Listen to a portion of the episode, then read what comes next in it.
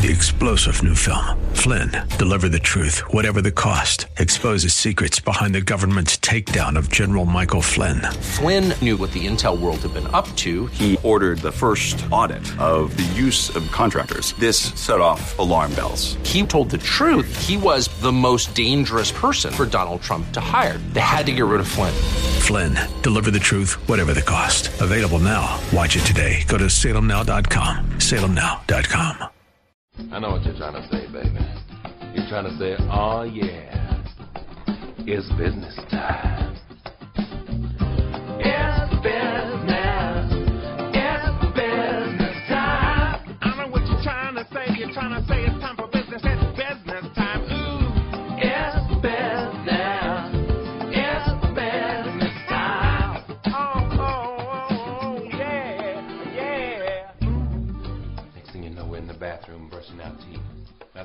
Part of it. That's foreplay. Foreplay is very important in love making. Black talking all things financial, money, investing, and more. But it's still very important. Let's bring in Dr. Jeff Rosen, chief economist with Briefing.com. How are you, Mr. Rosen? Oh, pretty good. Over yourself?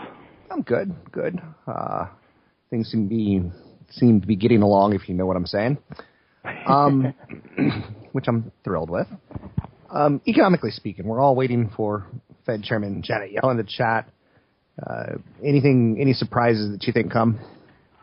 Uh, You know, I don't think so. You know, I think everyone's caught up on, you know, will they take away the um, considerable time wording from the from the statement? Uh, you know, I think the you know, I think the consensus is that they'll take that away, and if they don't, I think it might be a little bit more of a of a dovish statement than the consensus expects. Um, but in the whole scheme of things, I think the language is pretty much a, a moot point. I think that you know we've heard from Janet uh, many many times that the Fed's data dependent. I think they're going to just stay along that story, and and now instead of you know con- you know talking about the slack in the labor market, I think they'll continue and just talk about the slack in the uh, inflation sector. You know, the fact that prices are growing below uh, Fed target levels would you know give ammunition for the Fed to continue on its current path of low rates, and I think that uh, that's what the emphasis is going to be. The plunge in oil has to be a pretty shocking economic development as far as uh, the ramifications. Just it was pretty fast. I mean, it's been a pretty crazy two weeks. Any thoughts from the economist standpoint on what we can expect to play out? Well, I mean, generally what we say is that a $20 drop in oil in a year would produce a quarter percentage point gain in economic growth. So if we stay at these rates uh, next year, you know, and we'll average about $40, $50 below where we were in 2014, you would expect that GDP, just based on uh, the improvements in oil, would add a half percentage point to GDP growth. And, and that's significant. I mean, we're talking about going from, you know, two and a half to three percent, or even three percent to three and a half percent. Uh, it would do a lot for consumption gains. It would do a lot for uh, improvements in the trade deficit.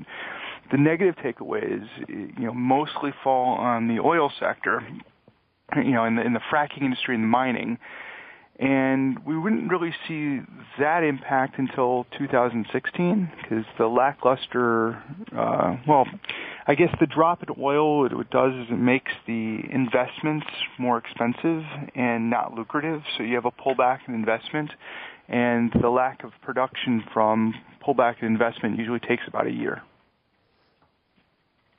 Any other economic news out there that you think we should be focusing in on? Anything that good sign, bad sign? I'm, yeah, I'm still going back to that November employment report. and We had, you know, a real nice gain in income. It was, you know, according to the data, it was about a 0.9 percent increase in earnings. You know, I I said last week that I thought it was going to translate into uh, an above consensus uh, retail sales gain, which is what happened.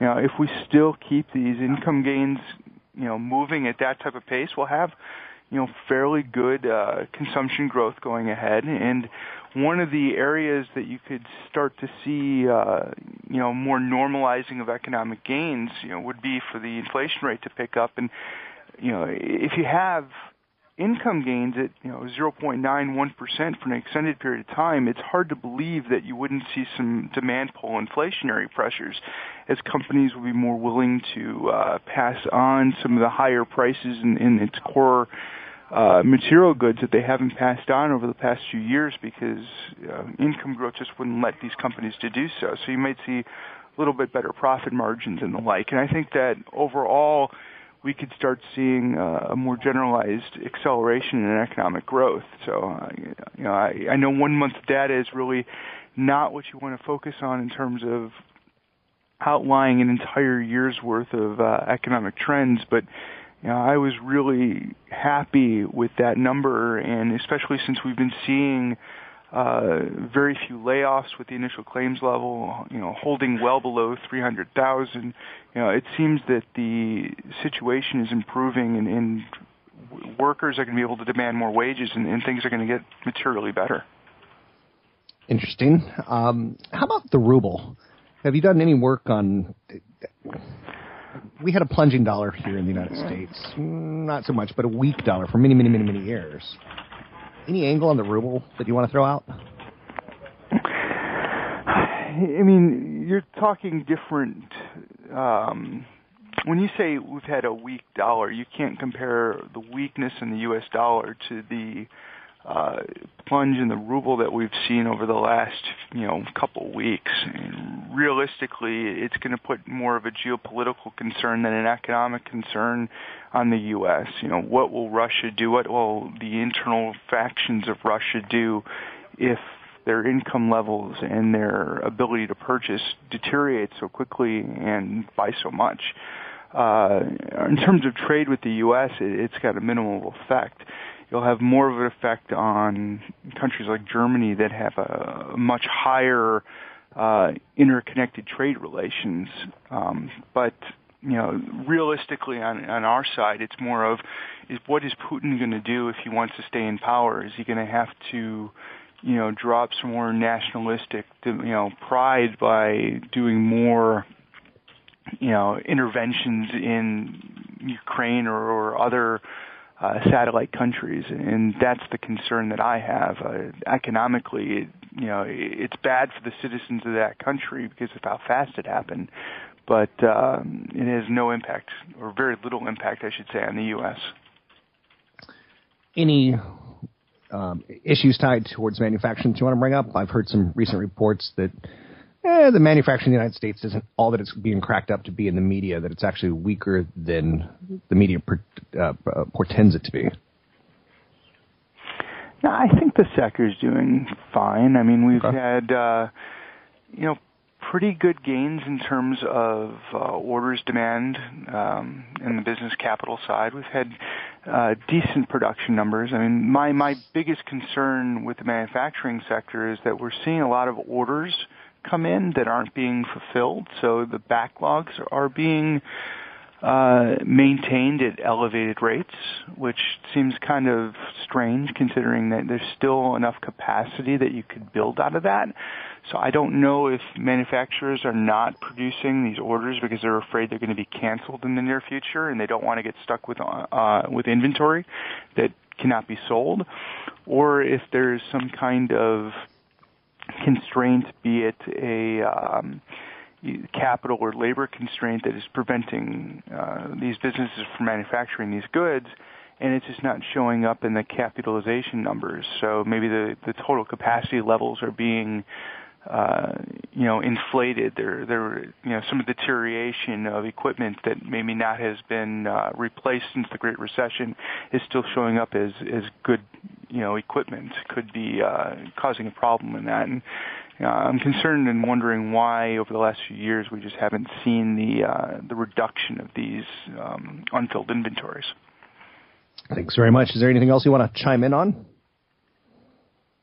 Yeah, I mean, today we're going to find out what uh, Janet Yellen's thinking is. If she gets rid of the language, so be it. I don't think it's going to change any of the expectations of the first rate hike taking place sometime next year. Uh, and unless inflation um, picks up, it actually could wait until 2016. Thanks very much. That's Dr. Jeff Rosen with Briefing.com. You can use Briefing.com as a trusted, reliable source of information on everything from the economy to the stock market to individual stocks to value. There's so much there for you to take a look at. You can go to Briefing.com to learn just a little bit more. Uh, there's different tiers of subscriptions as well. You can find out more about me by going to robblack.com. I've got a YouTube page, Rob Black Show. I've got a Twitter account, Rob Black Show, and I've got an email account, rob at robblackshow.com. So that's that. Taking a look at the markets today, we have hmm, we have a better day than yesterday. Um, yesterday ended with a very sour note. It was being really pushed around by oil and Russia, what was going on, what was being said, what was the reactions. The 10 year treasury, you know, it's, it's at low levels. Again, I say this almost too repetitively, but 10 year treasury at 2.09%, it tells me to buy stocks because bonds aren't going to be the answer.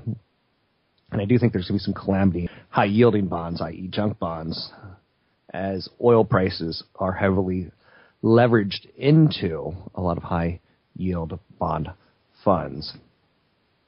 Um, so I think there's going to be some failures there, to say the least. To get your calls in the air, it's 800 516 1220. It's 800 516 1220. Um, a rumor has caused a rally that Bill Ackman was taking a stake in McDonald's and pushing the fast food giant to spin properties off in a tax efficient real estate investment trust. Just a rumor. Bill Ackman's had a pretty good year. If he is targeting McDonald's, it would be the first time. In 2005, he took a stake in a, the company and realized hefty gains before he exited in 2007. Ackman's a pretty smart guy. I'm Rob Black, talking all things financial. Find me online at robblack.com.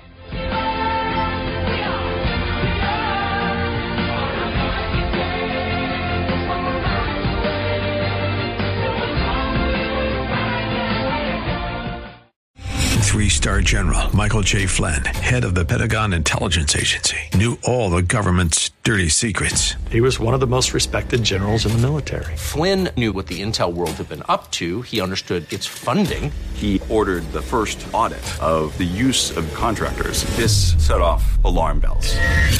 The explosive new documentary, Flynn, Deliver the Truth, Whatever the Cost, and covers the facts behind this scandal. Flynn told the truth. He was the most dangerous person for Donald Trump to hire. I find out the worst enemy that I'm going to face in my life is right here in America. They took my assessment and they wanted me to change it. And I was like, I'm not changing it. They had to get rid of Flynn. With in depth interviews, archival footage, and never before seen personal records of the man behind the headlines. I just felt like I was drowning. Flynn, Deliver the Truth, Whatever the Cost. Available now. Watch it today. Go to salemnow.com. Salemnow.com.